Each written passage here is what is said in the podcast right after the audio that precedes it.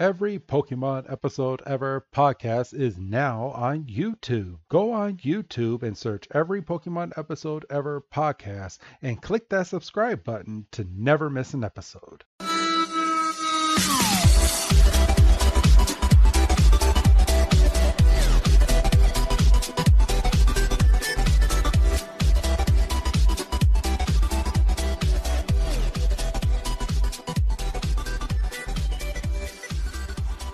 Welcome back, everybody, to another fantastic episode of the Every Pokemon Episode Ever podcast.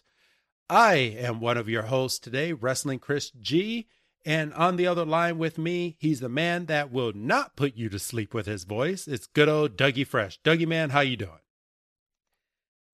You are not getting sleepy. I really hope not. I had no plan for this bit. I was not aware of this bit. I factored this in. You know, you normally never aren't. I kind of just spring this on you every single episode just to see if I can catch you. So honestly, I feel like it's just payback for all the wrestling nicknames I've given you over the years. And also, joining us today, he is our special guest. His name is Rich. And he is from the podcast that is called Not Suitable for Adults. Rich, how are you doing today? I am so excited to be here. I'm ready to talk about Pokemon, which is one of my favorite things, and just have a lot of laughs and good times. Awesome. So the way that we normally do when we have guests, Rich, is obviously you do your own podcast called Not Suitable for Adults, and I just would like to give you a brief second to kind of go over what you do on your show. So for our audience that is not familiar with you, what do you do on your show? Yeah, so our show, I host this show with my wife, Natalie, and we do this show called Not Suitable for Adults. And we basically, it all began when we were sitting around sort of watching our young daughter's shows, and realized that she had a little bit more control of the television than we did. And we started sort of getting trapped in this never-ending loop, shall we call it, of children's programming. And we realized we had some thoughts about it, not just like whether we thought it was good for our daughter or not, but like whether the shows themselves were good and whether we liked them for ourselves. And I think it sort of began, I was picking apart plot points in the show designed for four-year-olds, and we realized that we were truly going crazy, and decided that might be a good podcast to do. So that's what we've been doing. We watch kids shows and movies primarily, but sometimes we branch out. We'll do like recently we did an episode about Chuck E. Cheese. Great episode, by the way. Stuff. Oh, thank you so much. Yeah. Yeah. Stuff made for kids. We tell you whether a grown-up might like it or not. All right, well, awesome. And genius idea for a podcast, honestly.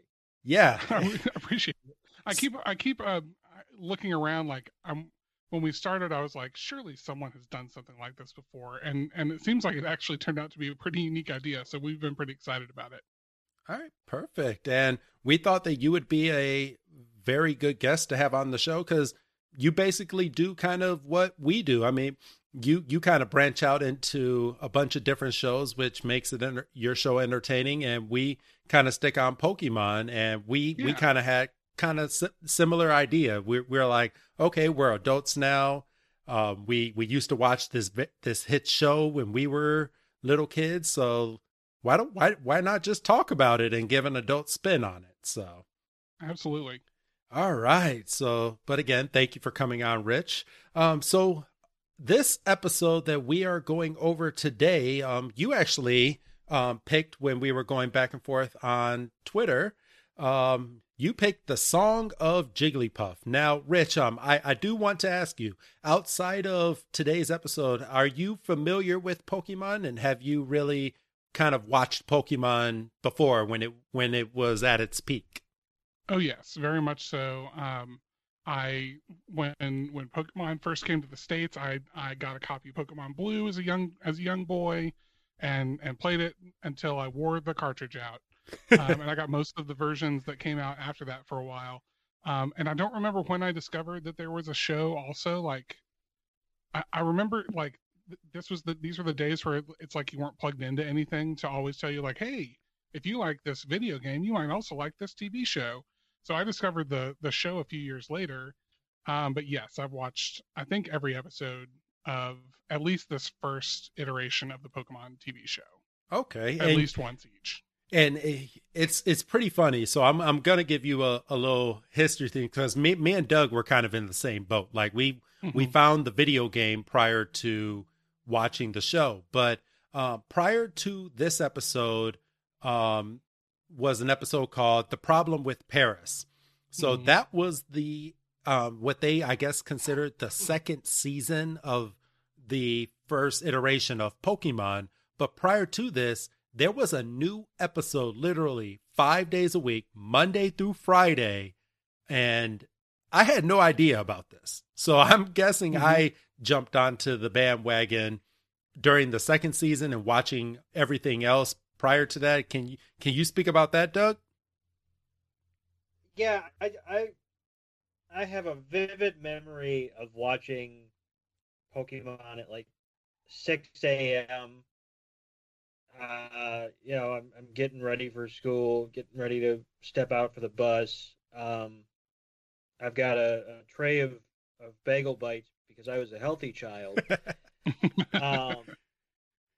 And I just, you know, I would watch them, and, you know, you stay for the Poké Wrap, and you know, you head out the door, and, you know, it wasn't like you weren't cracking the Da Vinci Code, like trying to catch on to what was going on. Like, you just understood that, you know, these were monsters and they were fighting, and it was bright colors, and it was good. And, you know, I remember being aware of, I mean, I do not remember the shift where it only was once a week. When you brought that up the other day, my mind was kind of blown, because I had just kind of always had this memory of it being 5 days a week forever. So I don't know if 10-year-old me would be able to handle that shift, if I'm honest with you. Like, what do you mean I got to wait until Monday? What do you, you know? It's like, I want the next one now. Yeah. For real. So, all right. So, everybody that listens to our podcast on a weekly kind of knows that we like to go back in history of the Pokemon brand. So today's episode, The Song of Jigglypuff, coming from Japan, it was translated as Sing, Purin. Jigglypuff is called Purin in Japanese, and it was released on May 21st, 1998, and then came over here to the States on February 20th of 1999. And Doug, what year does yours land on this year? 1963. Okay, so you are going first, as per usual, for the most part on the podcast. So what is your historical date of February 20th? Yeah, for the most part, until you scoop me out of spite. So on this day in 1963, Hall of Fame great Willie Mays becomes the highest paid player in Major League Baseball, signing a $100,000 contract with the San Francisco Giants. Ooh. And I ran that through an inflation calculator, and pardon me, $100,000 in 1963 translated to today is roughly $826,000, and then there's some spare dollars and some spare cents. Okay. Well, that's awesome. Mine happened just a few years prior to us being born. Doug, mine happened in 1984, and that was the day Trevor Noah was born. And if you watch The Daily Show on Comedy Central, he is the latest host of that show. And yeah, that's what I have because, to be completely honest, February 20th was a pretty dry day in history. Like, nothing really happened on this day. I didn't have a problem with it. Well, yeah, hang on. I just did a quick Google of February 20th. And on February 20th, 1933, the 18th Amendment was repealed. Oh, which was prohibition. Oh, for goodness sakes, that would have been perfect. Yeah, there you go, Doug. That's right down your field. That's all right. I make up for it. I'll make up for it in a week or so. I got a doozy. All right. Dang. Well, at least one of us on this call brought that up. Yeah. You know? This is why we bring up guests. This is why. Oh, absolutely. Pick up the ball when we drop it, you know. Yeah, and no joke, Rich. Just prior to us recording today, I'm seriously just scrambling. I'm like, I have nothing for this date. I'm just looking everything up, and I was like, okay, well, certain movies came out. I've never seen that movie. Haven't seen this movie. Don't really know anything about this artist. And then I came upon Trevor Noah, and I was like, oh, well, I can talk about him real quick because I come across his show on Comedy Central every now and then. So I was like, I will pick him up. Just don't ask me about any segments on his show. It's kind of in the background. It's a background show for me, but I do know him. So... all right, so it's time to get into today's episode, and I'm going to go ahead and get this up on my good old tablet with subtitles on. Oh, whoa, we cannot have that on. Or we can just, play the theme song. Yeah, that's not good at all. But yes, I got the show up right now, and... and my tablet. I don't. My tablet wants to be dumb.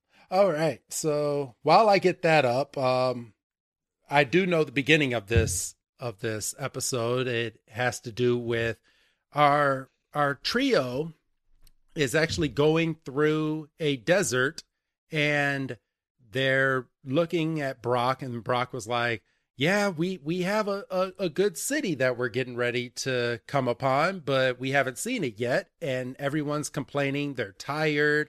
And over the hill, they come up on a city which looks very familiar, like Las Vegas that we went over, Doug, in just a few episodes ago.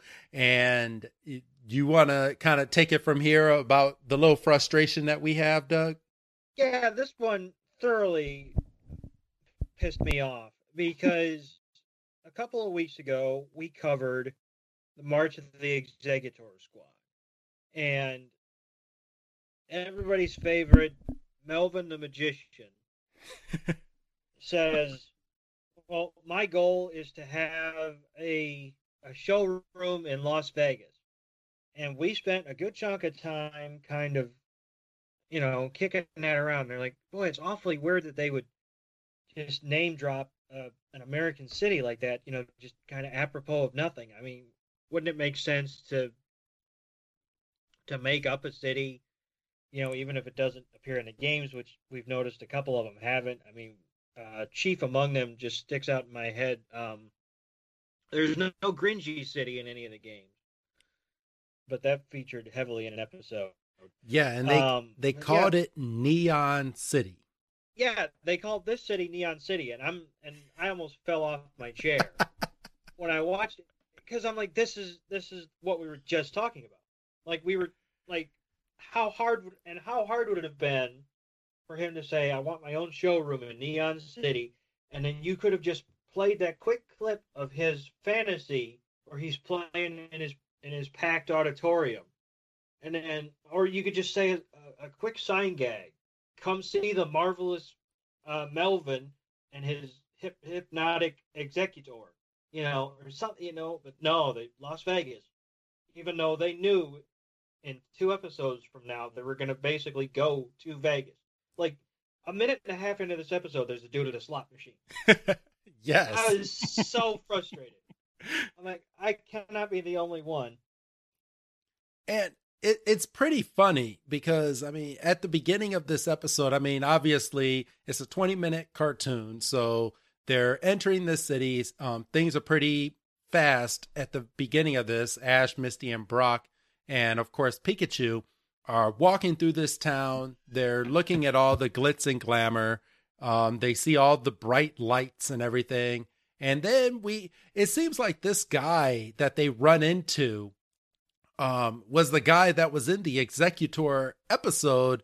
And we find out he is sleep deprived. He's very angry and he's just down on his luck. And Rich, what was your initial thought like on this opening scene of Pokemon coming into what we consider Las Vegas that they're calling Neon City? Well, so they set up the idea really quickly. I am thinking like now, as you mentioned that, I had not thought about this, that they talk about Las Vegas and then just very shortly later go here. But I was also just thinking the whole thing. Now, it's been a while since I've seen March of the Executor Squad, but the whole thing in that is that he ends up having all the Executor that do hypnosis, right? Yes. Right.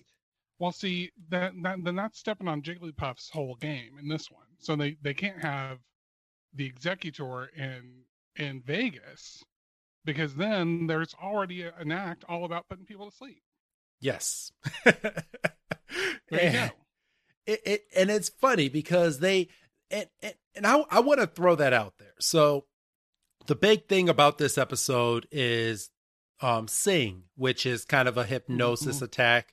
In the Pokemon game and in the Executor episode, they use hypnosis as well, which in using hypnosis in the video game, Doug, correct me if I'm wrong, does it not put you to sleep in the video game instead of confusing you? Or what's the difference between the move Sing and the move Hypnosis in the video game? No, it definitely puts you to sleep. And I mean, it definitely says... something along the line, it's been a minute, but something along the lines of, it looks like your Pokemon is asleep, and then like if somebody's confused, it'll say like Bulbasaur is confused. Yes, and you won't be able. So there's a marked difference.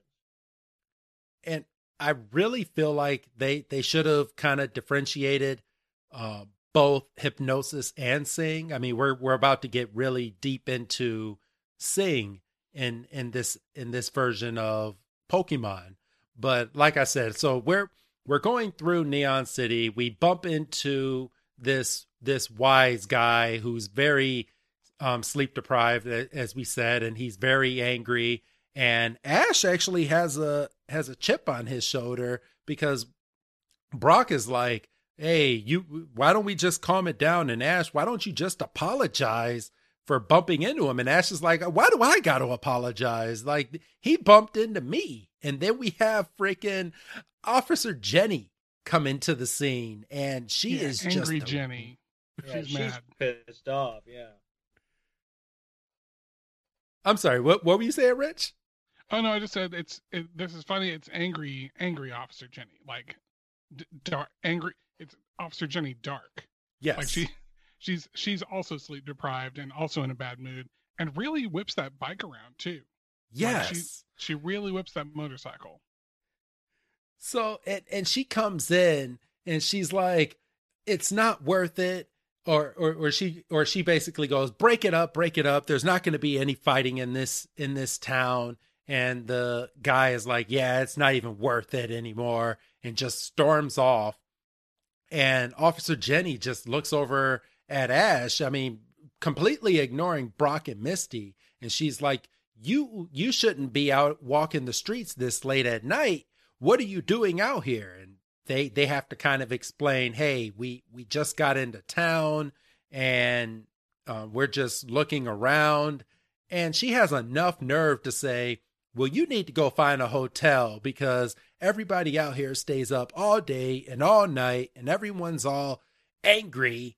And there's just a bunch of fighting and it's not a place for children. I'm kind of thrown back because watching this as a child, I'm looking at this like, okay, well, what's really going on? I mean, are they really going to put this in an episode of Pokemon? Like, I was kind of taken aback rewatching this episode. Yeah, I mean, obviously you can tell, as Rich said, you know, Officer Jenny has an edge to her, you know, because obviously if the town's open 24/7, she's patrolling the town 24/7. So, you know, she's kind of on a level playing field with everybody. And, you know, I mean, she basically says as much. She's like, you know, you all should get a hotel and get a good night's rest. And then, you know, she's immediately distracted by something else. And she speeds off. And, you know, then, and I feel like really quick this episode we're shown Team Rocket. Like, usually they wait at least 10 minutes. Yeah, Team Rocket is in this episode, like, right from the get-go. So we go straight from that scene to the same guy bumping in. I kind of feel like this is his go-to. Like, this guy just walks the city and just bumps into people and constantly has issues, because he bumps into James and he's like, watch where you're going. And this guy basically says the exact same line to James as he does to Ash. And this guy, okay, and Rich, correct me if I'm wrong. Does this guy not look drunk, like the way that he kind of carries himself? Yeah, he's got the sort of hunched over, like one arm is hanging almost to the ground. And when he swings around, his arm kind of swings freely. So yeah, he's definitely got a very loose look about him. Like he's well lubricated. And then this is what gets me. Like he doesn't beat up on Ash, because I mean, it's a kid's show and we don't want to show an adult hitting a child, but he had no chill when it came to James. And when James was like, watch where you're going, this guy basically just jumped right up on top of James and just starts completely punching him in the head. And Jesse stands up for him. She's like, well, you walked into him. Who do you think you are? And then she has this old lady that just bumps into her, and she starts spanking Jesse. And the guy is just completely smashing James' head in. Like, I'm like, whoa. I was like, the violence in this episode, and we haven't even gotten the name of the episode in yet. Yeah. You know, because at that point we got Meow saying we better prepare for drug. Like, he's screaming, and then we get the freaking title screen, and then we see the town lit up for morning. Yes. So it's we go straight from that to the morning scene, and Ash, Misty, and Brock are freshly rested up, and they're like, I can't believe it. It's already morning. And they walk out, and everyone is still awake from last night, and everyone's arguing with everybody. Like, it doesn't matter who they are. Like, everybody is just having a bad day. I'm sure a lot of them are down on their luck because they lost a lot of money. They're also sleep deprived. Like, this episode moves extremely quick. And we see Officer Jenny is hopping between fights, breaking everybody up. I mean, so she's probably at her wit's end already. I'm sure it all of that occurred prior to the trio coming into the city.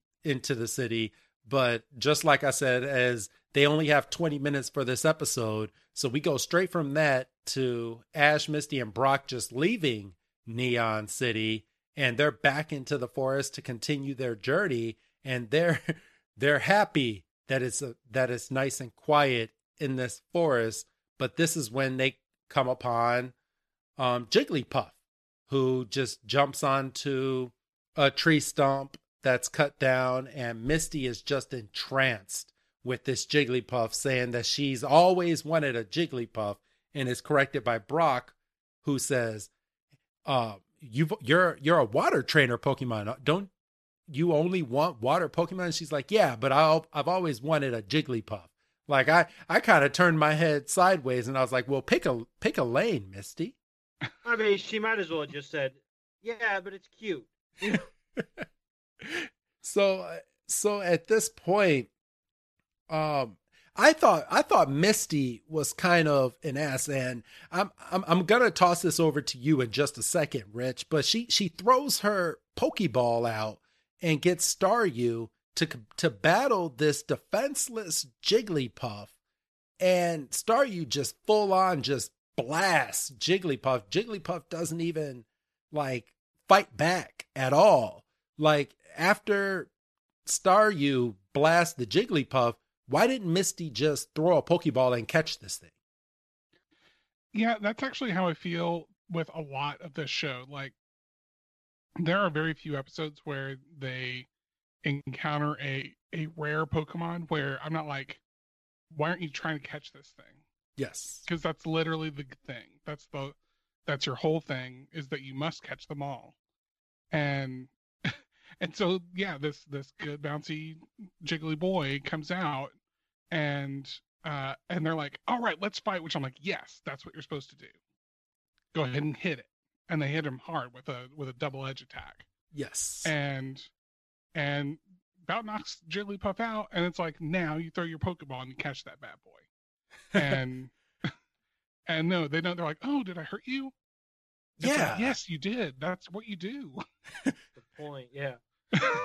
And I completely went over that as she's calling Staryu out, freaking Psyduck comes out, and she completely just yells. Like, she's always berating her Psyduck, and Psyduck will get his day of glory a little bit later on in the series, but she is so mean to this Pokemon.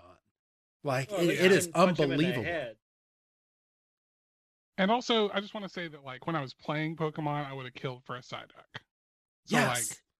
Like, come on, Psychic and Water, come on, get out of here. And it evolves into like Golduck, and Golduck is such a great Pokemon to have on your belt. It's lightweight, it's quick, and if it's at a high enough level, it gets the first attack in. Yeah. So. Never understood why she was so hard on Psyduck. Although, other than he becomes extremely powerful. Yes. He ends up becoming extremely powerful, so. But, all right, so, Doug, I'm going to shoot this over to you when the Pokedex comes out, because you like to talk Pokedex entries when Ash brings this out about Jigglypuff. So, we find out that Jigglypuff is classified as a balloon Pokemon, which right off the bat I'm like, well, that's harsh. Yes. And it says it has large friendly eyes and sings a pleasant song. So you're going, sure. Well, so this Pokemon means no harm to anybody. It just wants to hop around and sing a song. But we quickly find out that despite what Dexter says, this Jigglypuff can't sing. Yes. And so, since this Jigglypuff can't sing, it's kind of down on its luck. But I mean, we're going to slowly find out, because it's going to be a running joke after this episode about Jigglypuff. But Jigglypuff, when she sings, she puts people to sleep. But Jigglypuff is so naive in the head that she does not really understand what her powers do. And I don't think Ash and Brock and Misty, that they understand yet what the move Sing does, because they've never really encountered a Jigglypuff. But at this point, we find out that Jigglypuff can't sing, and Misty right off the bat goes, I want a Jigglypuff, but what's the point of having a Jigglypuff that can't sing? And Jigglypuff turns around and starts kind of throwing a fit, and she's like, oh, but you're still cute. Yeah. Like, she is so mean. Like, she has no filter when it comes to Ash. She berates Ash every chance that she gets, and now it seems like she just doesn't watch her mouth when it comes to Pokemon. She's already berated Psyduck, and she's already basically disgruntled Jigglypuff in the process as well.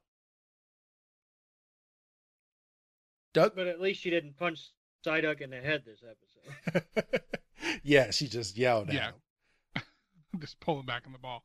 Yeah, it's, I guess, I don't remember this bothering me as much when I was a kid, but definitely, so this is a show that I watch sometimes with my daughter. She likes Pokemon. Okay. And I don't remember Misty getting on my nerves as much as she does now. Which is too bad, because she's a really cool character. Like, she's got a lot of cool stuff about her that could be part of it. But yeah, it's a lot of yelling and a lot of getting. In fact, I'm trying to. Oh no, it's not this episode. I watched a couple more episodes of this with my daughter later after I watched this episode. I'm thinking of the next episode, the prehistoric Pokemon. There's a point where she's like, "Be careful, Ash! You still owe me a bike," and I'm like, "Come on." And we've brought up on a previous episode that later on in the series, and it doesn't happen until I believe like one or two seasons prior to what they're on right now on Netflix. But Ash finally, after all these years, gets Misty her bike back. And they pay it off. Yes, they completely pay off because I believe Pokemon with Ash, they're starting to wind down on the Ash character. And I believe that they're getting ready for this new character that's on the show. Because Ash has just won the Pokemon League for the first time. And he's now on a journey to just learn about all these Pokemon. And he's now visiting every single part of the Pokemon world that he's visited before to learn more about these Pokemon, and he's not really trying to become the best trainer anymore. So he's on a different type of journey now, and all the old characters are now starting to come back, and he's kind of paying off all his debts. So I'm not fully caught up yet, but as of right now, that's the route that they're going down in the Pokemon Ventures. So oh, and I guess I should have said spoiler alert, but it's already out there, so yeah. People who are Pokemon fans already know. But we go straight from Misty and Brock and Ash talking to this Jigglypuff and talking about how they're going to help this Jigglypuff learn how to sing over to Team Rocket. Now, normally I'm not a fan of Team Rocket when it comes to episodes, but they actually had a good idea in this episode. They're looking over with their binoculars, and they're like, oh, a Jigglypuff. When Jigglypuff sings, people go to sleep. In Neon City, all these people are sleep deprived. So why don't we get this Jigglypuff so we can have it go and sing inside of Neon City, and then we'll steal all of their stuff. But, I mean, outside of stealing everybody's stuff, they have a legit idea when it comes to getting this Jigglypuff. Yeah, it's definitely it's definitely one of their better, like, they're paying attention kind of moments. And it's also refreshing because it's not, even though, like, in their dream, when they imagine what it's like to steal everything, they still have Pikachu under their arm. But it's not like, we got to get our hands on Pikachu. It's like, you know what? We're a big criminal organization, and we should be aiming for bigger stuff. And they really shoot for the stars with this one. Yes.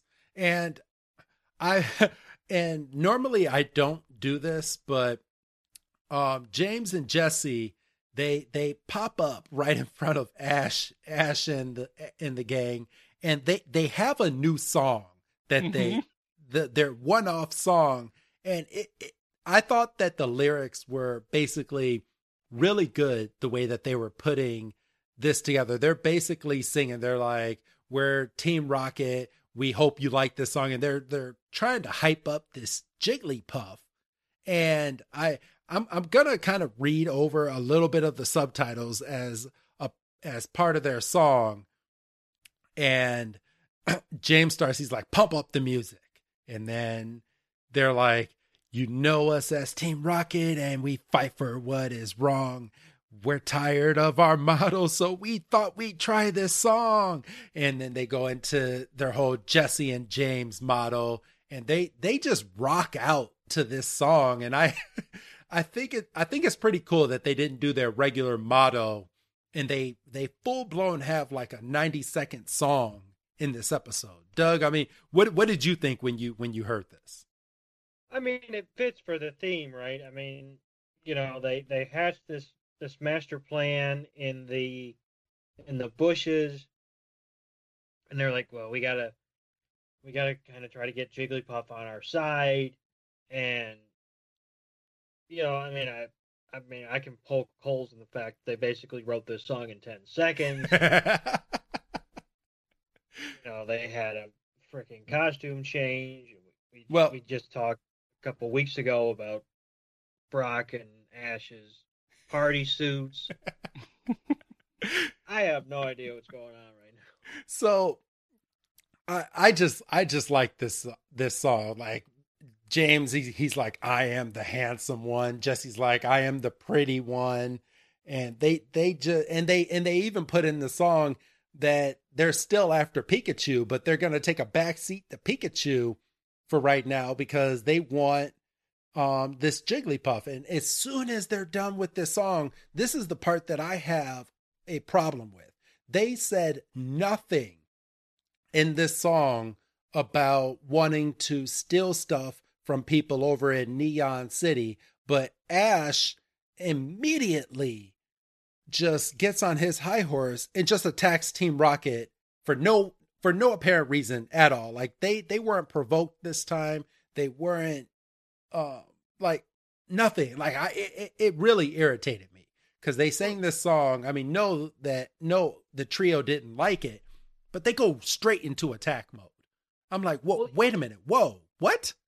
Yeah. But Team Rocket does not deserve the benefit of the doubt. Yeah. Their track record is not great. They have done nothing in the 45 episodes of the show that we've done, or however, that's close if it's not right. You also skipped over my absolute favorite part of this song, which I don't know. I'm curious. Are you said you're looking at the subtitles? Do you watch Pokemon with subtitles, or do you watch like the dub, the American version? Well, yes, we watch them in English, but we put the subtitles on while we're doing the show. So if we need to pick up a line in specifics, we do that. My favorite part of this song is the very last line when they say, we want to capture Pikachu. We hope to do it soon. And when we do, we'll be the new stars of this cartoon. That's my favorite line. And it's very funny. I love breaking the fourth wall. But yeah, I think they come out, they sing their song. And let's be fair, Ash and gang give them 90 seconds.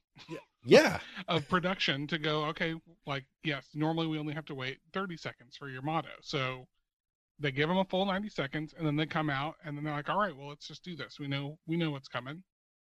And they whip up on them. Yes. Literally, with Vine Whip. And Jesse literally goes, we need Jigglypuff to sing a lullaby, and Misty's like, it's lullaby. Like, didn't Dexter just tell them that Jigglypuff loves to sing music? Like, I mean, I do like breaking the fourth wall and everything, but literally they just had Dexter out like 2 minutes ago. Well, what they still don't know, I guess, at this point, is what somehow Team Rocket knows. Another rare moment where Team Rocket is the most in the know, where Team Rocket knows what Jigglypuff can actually do. Yes. Like I think that it seems like Misty knows what Dexter knows, which is that Jigglypuffs like to sing. But Team Rocket understands that it's one of their abilities. It's something that they can actually use in battle.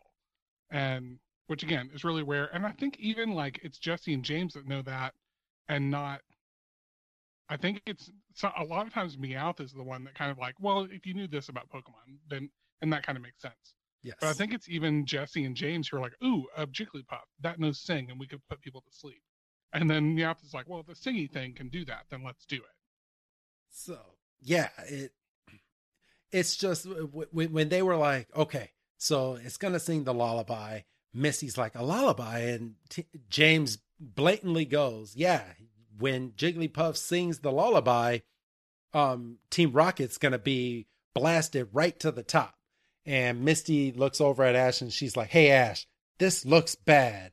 And Ash straight up takes his Pokeball, calls out Bulbasaur, and just says, take care of them. Like, doesn't call out a move at all, but just says, take care of them. And it's Weezing versus Bulbasaur at this point. Doug? And as we touched on, Weezing literally gets whipped right in the face. I mean, he just takes a vine whip, just smack in there.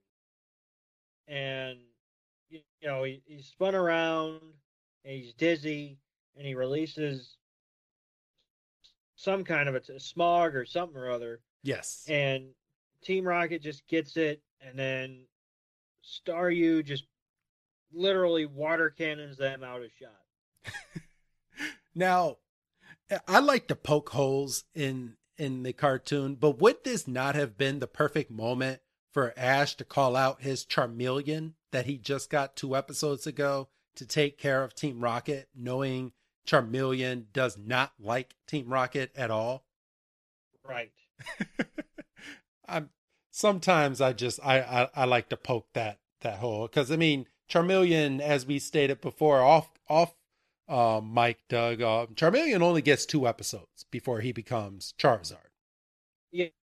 I mean, I knew the evolution was quick, and I remembered the circumstances of the second evolution, but I did not know that they were so close together. We kind of did a little bit of math, and I mean, we'll talk about that in a couple of weeks when we actually cover that episode. Yeah, it's actually next week.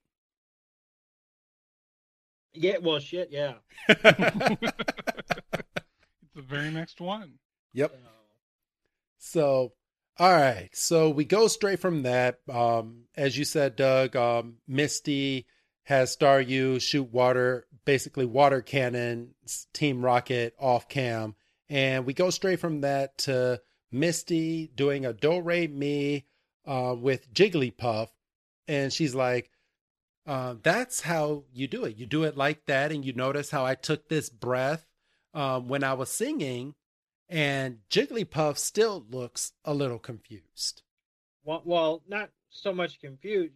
Well, confused and disinterested, and probably heard, you know, Team Rocket's plans for it and probably didn't like that. So it's just kind of there, and, you know, Pikachu's into it, and you know, does it, you know, Pika, and, you know, Ash gives him a compliment, which is the tipping point for old Jigglypuff here. Jigglypuff had no chill. So, I just want to say, this is one of the reasons why I was like, this would be a good one for me to talk about, because in my real life, I work for a musical organization, and I have a music education degree. Oh, okay. And so I just want to take a moment to say that while Misty has a lovely voice, she is not a good vocal teacher, as Ash says she is. I just want everyone to know, like, in case you weren't sure if that 10 seconds of teaching that Misty did was good or bad musical directing, it was not very good. Because she does a great job of singing it, and then she goes, did you see how I just sustained my breath across the whole thing, and I sustained my breath through the whole thing? Okay, now you do it. And I just want to say that anyone out there who is a singer knows that that is literally what you try to learn how to do better your entire career. And so, no, like, you can't just go see Jigglypuff. That's all you have to do to sing. Just do what I did. Exactly. And but see, what you have just run into is the pitfall of this entire series. And anytime we run into big logic holes like this, plot points that don't make sense. We have a little motto on this show, and we sigh and we say it's a kid show. And unfortunately, we have to move on. Yeah, and that's literally again that's how my show came to be. It is not this is not suitable for adults. Yes, and that is why it is like it is. So, right before you talked about the degree, we had Pikachu singing his little song. Ash compliments Pikachu. Jigglypuff actually gets really upset, even though she did not want to sing after Misty, but she's like, I'll be damned if Pikachu is going to take my spotlight, and just goes over and just smacks Pikachu right across the head. Yes. And then goes and hides behind Misty. And Pikachu's looking around confused. Like, how quick did that Jigglypuff move, for goodness sake? Yeah, a rare slow moment for Pikachu. Yes. One of two in this episode, though. Exactly. But I'm going to direct this because you brought up a good point, Rich. So as soon as that happens, Misty starts filling up a balloon, and to kind of make Jigglypuff's lungs a little stronger, like they're trying to give Jigglypuff a little briefer as to how to sing. And she's at this point using a balloon to strengthen the lungs. Is what would you have to say in your profession when it comes to Misty? And we've established that Misty is a 10-year-old trying to teach Jigglypuff, but what do you say in regards to this? Credit where credit is due. This is not a bad exercise for strengthening your lungs. It's not a good idea to hand the person who doesn't have lung control a full balloon and try to have them maintain it like happens here, because I mean that's very funny. It leads to a funny balloon joke for Jigglypuff, but yeah, and this is actually not a terrible thing. It is true that if you have diminished lung capacity, a good way to build up your lung capacity is to practice blowing up balloons. So I'll give her that amount of credit for trying this. Although, yeah, it would be try blowing it up and not try to keep it from blowing you up. Yeah, she literally sticks it in Jigglypuff's mouth, and Jigglypuff just goes flying around. Yeah, which again, very funny, and very very good. But you see, very rarely are you doing that to something that is in itself a balloon. So... Yeah, correct. Yeah, it's kind of a weird thing to jump around to, and then it is funny that because it ends up being Brock's thing that fixes it all, right? Yes, right. And we're getting to that like right now because they're walking the forest and Brock is looking for something and he finds what he's looking for. I just think it's funny that out of all forests, but of course it's a kids show, that he knows exactly where to go. He picks off this fruit and gives it to Jigglypuff and tells Jigglypuff that here it heals your throat if it's sore or tired, and tells Jigglypuff to eat it and it might end up helping her singing. This actually, go ahead. No, go ahead. No, I was just thinking. When this part happened, it made me wonder if maybe that's the problem. Like they've been talking about Jigglypuff, like Jigglypuff doesn't know how to sing. And I wondered if it wasn't just that Jigglypuff had a really bad sore throat or wasn't feeling well, which can also affect, because it seems like, correct me if I'm wrong, because I watched this episode now a couple of days ago and I've slept a couple times since then. But I think it's not that like Jigglypuff tries to sing and can't, it's that whenever it goes to sing, it like decides not to. It kind of like wimps out. Yes. So that makes me think like, yeah, maybe it's not an ability issue because then everything cleared, like the miracle fruit does its work very quickly, I will say, I thought it was funny. I think Brock runs past about 15 trees that have the same fruit on it before he decides to stop. But got to pick that right fruit. It seems like maybe just Jigglypuff just had a sore throat.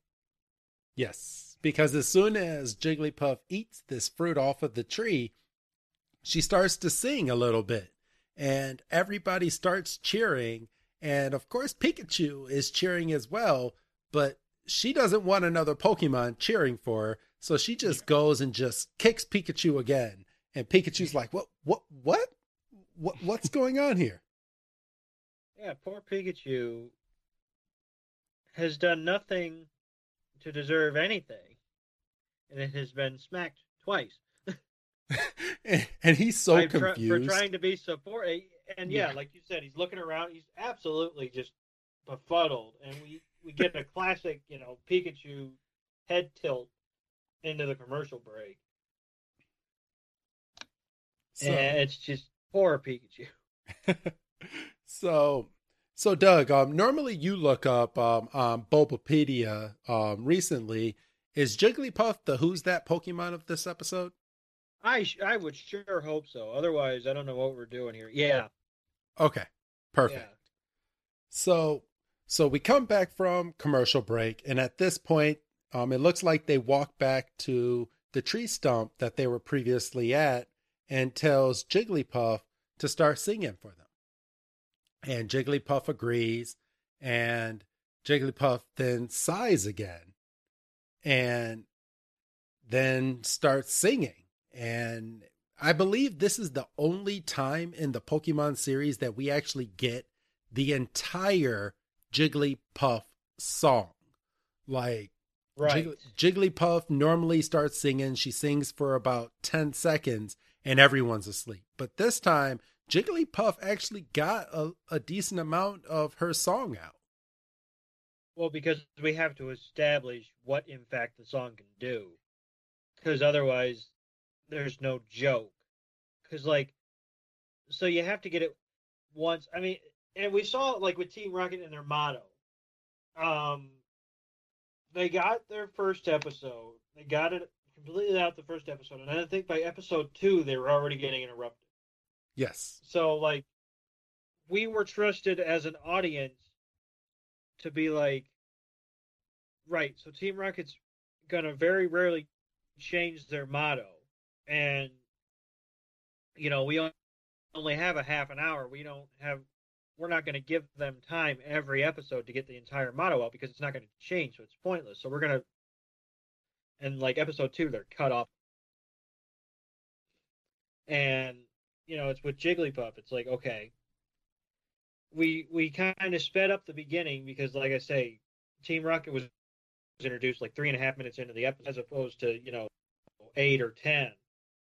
So they said, well, we rushed up top, so we have the time to give you the full song so you can actually see that it does, in fact, put everybody in the vicinity to sleep. Yes. Including Team Rocket, who is in the bushes again with recording. Yeah. And I had a problem with this scene, okay? So they're walking with the recorder. James has the mic, and they're like, okay, well, if we can't capture this Jigglypuff, we'll at least record Jigglypuff singing. And they can clearly hear Jigglypuff singing. And Jesse is clearly recording at this point in the episode. I mean, and as we stated before, yes, it's a kid's show. But, we're going to end up getting the results of this recording in about 1 or 2 minutes. And it's nothing... we're not there yet, but they're recording. They're like, oh, there's Jigglypuff, and they hit the record button again. They stick the microphone over, and they get nothing of Jigglypuff actually singing her song. Well, that's a fair point. But I guess Jigglypuff at this point, well, she only sang for about another 10 seconds, but here's the remarkable part to this episode. So we finally get the microphone or a permanent marker as Jigglypuff has in every single episode going forward. So this permanent marker never dries up. I just want to tell you, it never dries. She never forgets to take the cap on, to put the cap on. That's the important thing. my son learned, will. If you always put the cap back on your markers, they will last forever. Yes, like my son and I talk to him all the time. My son's in the second grade, but when he's using his markers, because he's still doing classes remotely, but he never ever puts the caps back onto his markers. I cannot tell you how many trips to the store we have taken, and here we are, Jigglypuff, every single time, and she uses this marker on everybody. Even in the next episode, she uses it on almost 100 people, but this marker is still fresh. But again, it's a kid show. But Doug, why don't you take it on in this scene when Jigglypuff is taking the marker out of Ash's backpack? So she finishes her song and she looks around and sees that Ash and Brock and Misty and Pikachu are asleep. And she's immediately pissed off. She goes into Ash's bag, finds a marker, and draws on their faces. And she's so happy with herself. She's giggling to herself. And then she sees the microphone sticking out of the tall grass. So she follows the mic and she finds Team Rocket also asleep. And she goes over and pokes them real quick and then finds out they're asleep. But they don't get the marker. They get smacked around. Yes. And then they get the marker. Just full-blown, just attacked with double slap. And, okay, so, Rich, what did you think when you were watching this episode? Like, how our regular trio just gets the marker treatment, but Team Rocket gets the double slap? I don't know. I kind of like that there's a little bit of a mix-up of action there, but I think that might be because I know that for the rest of forever, Jigglypuff will be scribbling on people's faces. And like I said, Team Rocket always has it coming. They've recorded Jigglypuff without Jigglypuff's permission, and that's not okay. Right. So yeah, I think a justified double slap there. All right. And so we go straight from that to everybody starting to wake up. Brock is the first to wake up, and he looks over at everybody, and he's like, "What happened to your face?" And then Misty and Ash look at each other, and then they just wipe their face, and this marker comes right off. So it's not a permanent marker. It's one of those erasable markers, which I guess, why do they have that in their backpack? I have no idea. We never figure out why they have a marker. Because what if you're a Pokemon trainer, what do you need a marker for unless you're writing the name of your Pokemon on your Pokeball? But none of them ever do that. You got to make notes on your town map. Where you've been, what you caught, where. That's what I think. Okay. All right, yeah, we will go with that going forward. I'll take that. And they all look over at Jigglypuff, and Misty is looking at Jigglypuff, and she's like, "What's wrong, Jigglypuff?" And Jigglypuff is just mad. And Ash's like, "What is it mad about?" And I think, yeah, it was Misty. And Misty's like, "I think it's mad because we all went to sleep on it." And Brock is like, "Wait a minute, no way." He's like, "Why would it be mad at something like that?" And Missy's like, "I wouldn't be too happy if people that I was performing for fell asleep." And Ash was like, "Neither would I." And she tries to comfort Jigglypuff at this point, but Jigglypuff is still not having any of it. So Doug, Brock ends up coming up with a great idea. You want to take it from here? Yeah. My player wants to cooperate. So yeah. So no, it doesn't want to cooperate, right? Okay, I got you, Doug. I got you. So he's like, maybe there are some Pokemon that wouldn't fall asleep, and they all get the bright idea of releasing their Pokemon out of their Pokeballs, and says, all right, Jigglypuff, why don't you go ahead and sing your song for all of our Pokemon? And Jigglypuff sings again. And for the second time in this episode, everybody falls asleep again. And we get a picture of the clouds going by. Some time has gone by. And Jigglypuff then gets mad again and draws on everyone's face again. And Jigglypuff just gets so mad. Time passes again. And at this point, Jigglypuff... Actually, Jigglypuff didn't mark on anybody's face. I think this is the only... Just got pissed off. Yeah. Just got pissed off. So... It's at this point, everybody ends up waking up. They call back their Pokemon, and Misty's like, why don't we let Psyduck just come out here? Because Psyduck's too stupid to fall asleep. Has no confidence in her own Pokemon. So mean. Uncalled for. So, Rich, I know you had to have chuckled at this point, because I was almost on the floor when I was watching this scene of Psyduck, hands full on head, listening to Jigglypuff. And Jigglypuff just has no chill because she knows Psyduck fell asleep with his eyes open.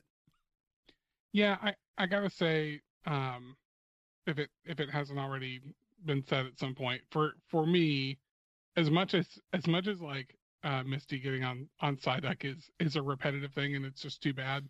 And like we were talking about before, it's like, I understand how good this Pokemon is. At the same time, I think the bits with Psyduck throughout the series are some of the funniest things that they do. I don't always find Jigglypuff scribbling to be hilarious. I don't always find Charizard ignoring Ash's orders to be hilarious, but usually whatever Psyduck is up to is pretty funny. And so this one right here, where it's like he didn't even do anything wrong. Like the thing he did wrong was to exceed their expectations, and not be too dumb to fall asleep. Although he falls asleep in a funny way. Yeah, no, it's hilarious. I love Psyduck so much. And my thing is, how can Misty get upset? Because she, along with Ash and Brock and Pikachu, was just asleep for the third time in this episode.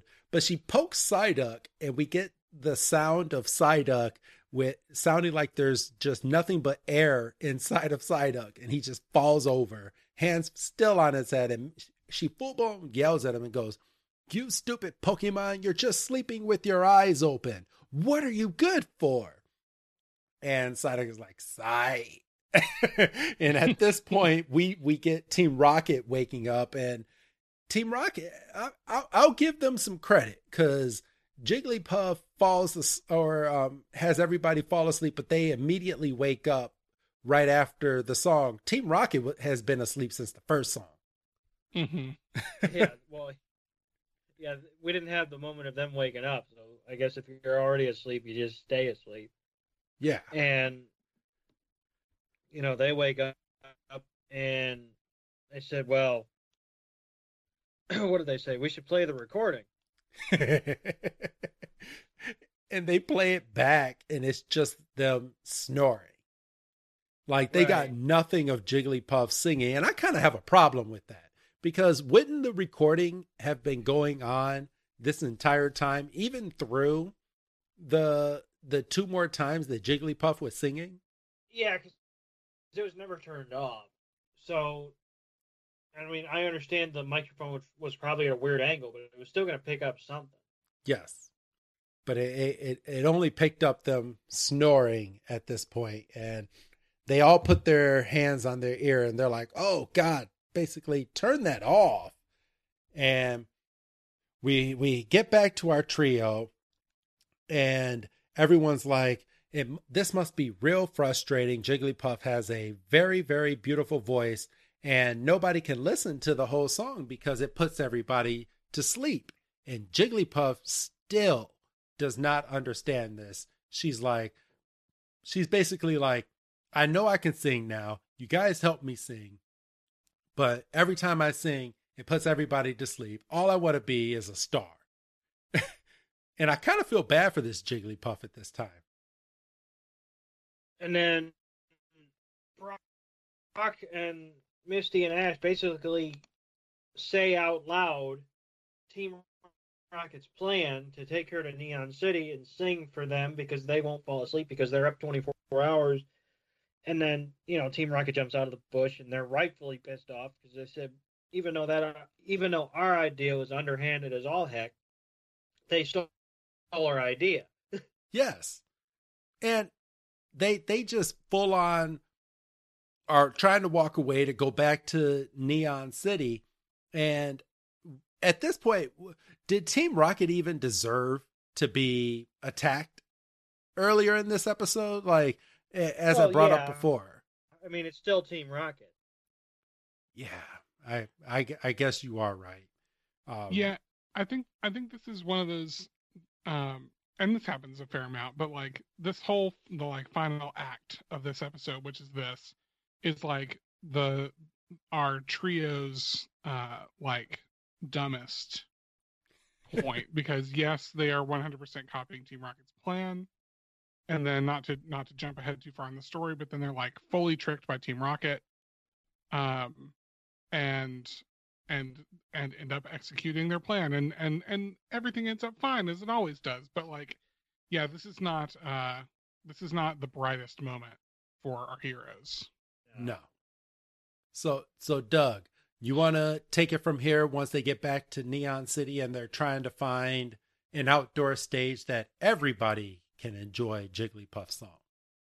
So yeah, they walk into town and they're, like you said, they're trying to find a place where the majority of people can hear the song, and they go up to a bouncer and they say, you know, do you know like an open air area that we can go? And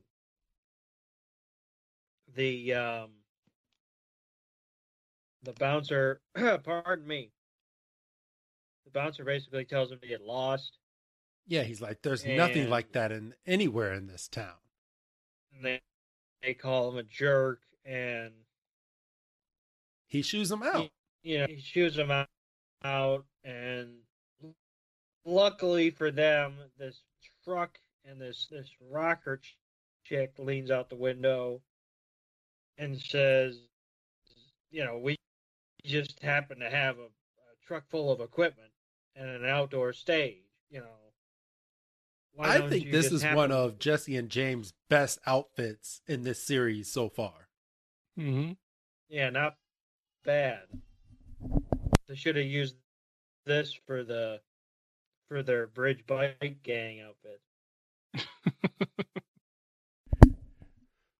But, all right, so as Jesse and James are pumping up Jigglypuff again, they have a truck that's full of gear, and Brock is like, holy crap, that's a big stage. Those are some big microphones.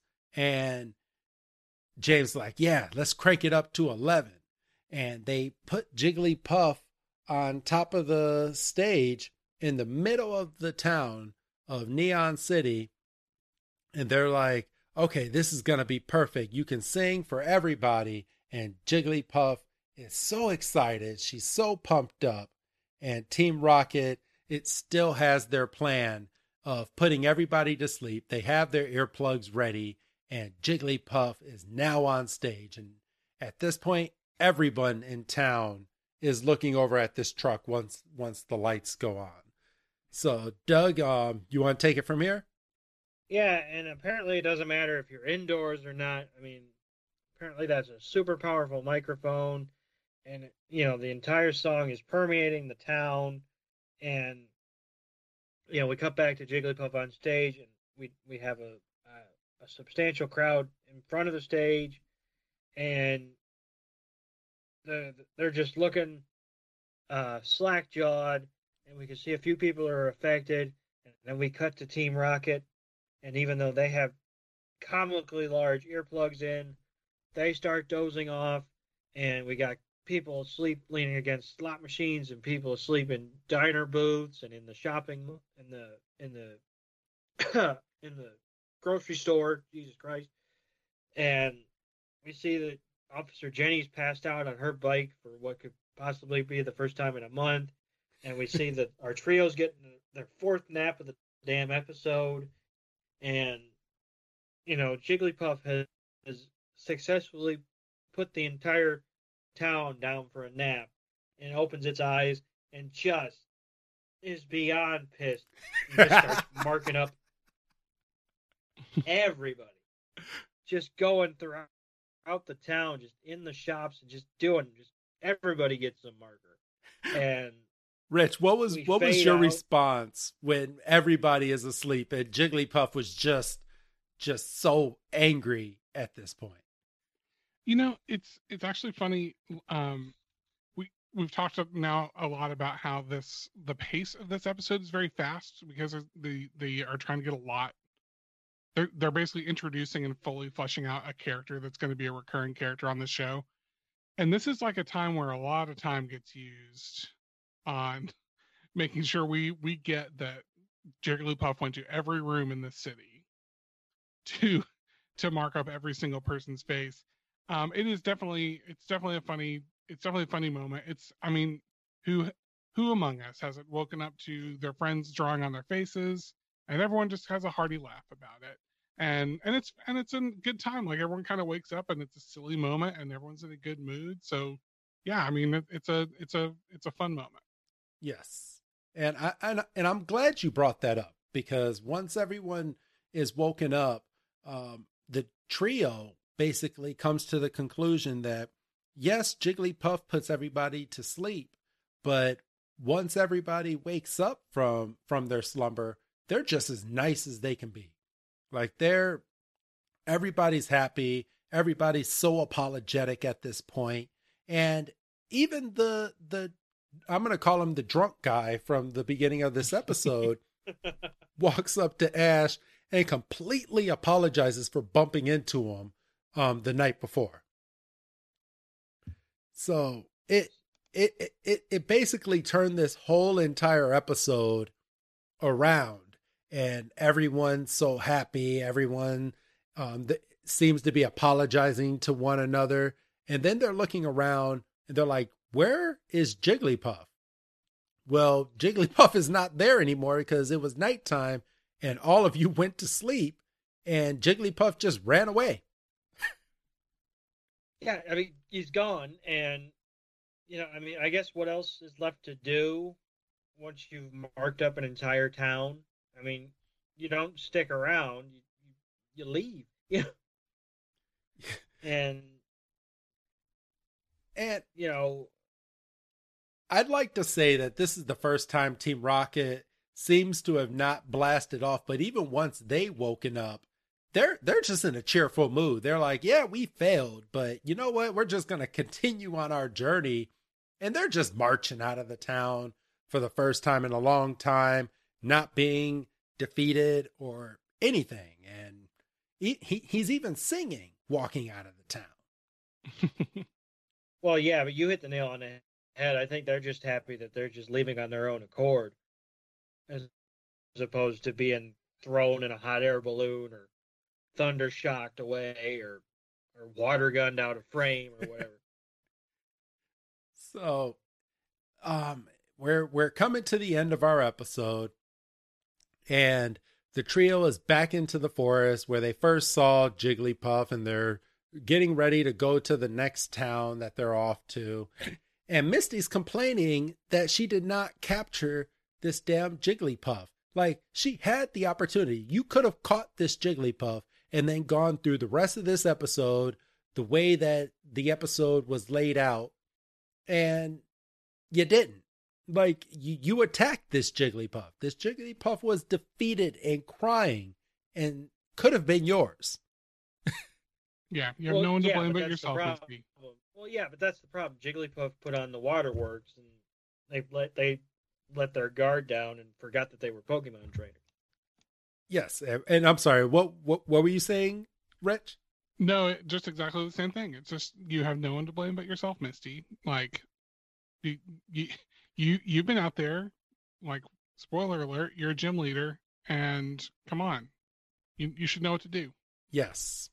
So at this point, the heroes are leaving up on their journey, but what happens at the end of this episode, and I'm going to point this out, Jigglypuff starts following the trio out of the, well, into the forest, and is going to continue to follow our trio on their journey. But Jigglypuff clearly has the marker with no cap on it and is about to follow on this journey. So, yeah, after I spent that whole time saying, oh, Jigglypuff's responsible, it puts the cap on, made me look like an idiot right away. Shoot. Just marked up the whole town and left the cap of the washable marker inside of the cafeteria. Oh, what the heck, Jigglypuff.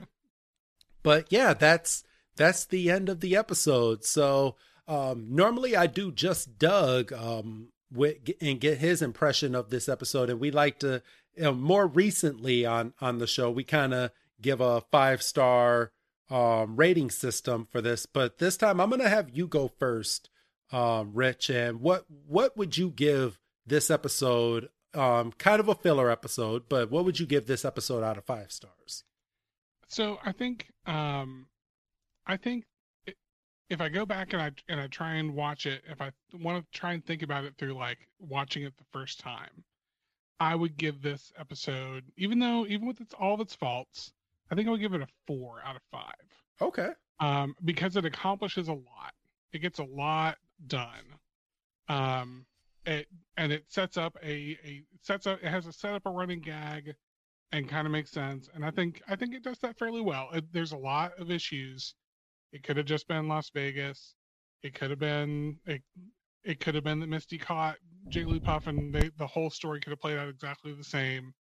But I think overall it does what it needed to do, and it's fun to watch. And I would give it a 4. Okay, and Doug, your rating system. What would you give this episode out of all the episodes that we've covered so far? What would you give this episode out of 5 stars? I mean, this wasn't a perfect episode, but it played with the 20 minutes it had. And,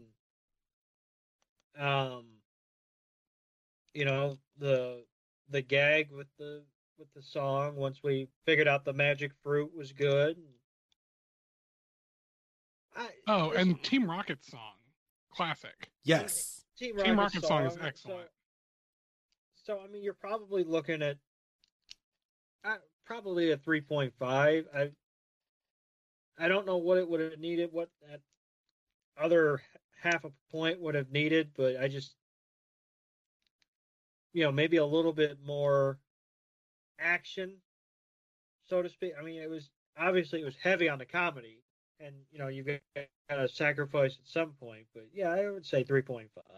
Okay. And, yeah, I'd give it a steady 3, maybe 3.5 on this episode. So, yeah, just like you said, Rich, this episode basically sets the standard for Pokemon episodes going forward. So at this point, it accomplishes a lot. And we're actually going to follow up on this episode in the next episode, but we're not going to jump towards that as of right now, because it would defeat the purpose of everyone listening to next week's episode.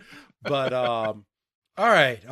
At this point, I'm just going to throw out there, next week's episode is The Attack of the Prehistoric Pokemon, or translated from Japanese called Resurrected Fossil Pokemon. And you know what? I'm going to go with the Japanese title this week. Doug, Rich, how do you both feel about the name of the episode and what we're about to accomplish as of next week? Translation's too wordy. Yeah, it's very scholastic for a children's show title, but it's a much more, definitely a more epic sounding title, and it's a really cool episode. So I mean, yeah, it's cool, but yeah, I agree. It's probably a good idea to have made that one. Yes. So, all right. Well, at this point, Rich, how can our audience find you? Do you have anything that you would like to plug? Your Twitter, any social media? How can our audience find you going forward? Yeah, probably the best place to find us and interact with us, if you want to do that, is going to be on Twitter. Our handle is @NotForAdultsCast, and 4 is the number 4, so it's NOT, the number 4, Adults Cast. You can also shoot us, if you listen to our show, we always will say, like, if you have ideas for a show that you want to talk about, or you just want to say, hey, we're also notforadultscast@gmail.com is our email, and of course you can find us anywhere that you would like to find a podcast. All right, well, there you go, everybody. So at this point, I'm gonna lay it on out there for Rich to go ahead and say goodbye to the audience, and we will love to have you on for a future episode, and we always extend that offer for all of our guests, but go ahead and say goodbye to our audience for today, Rich.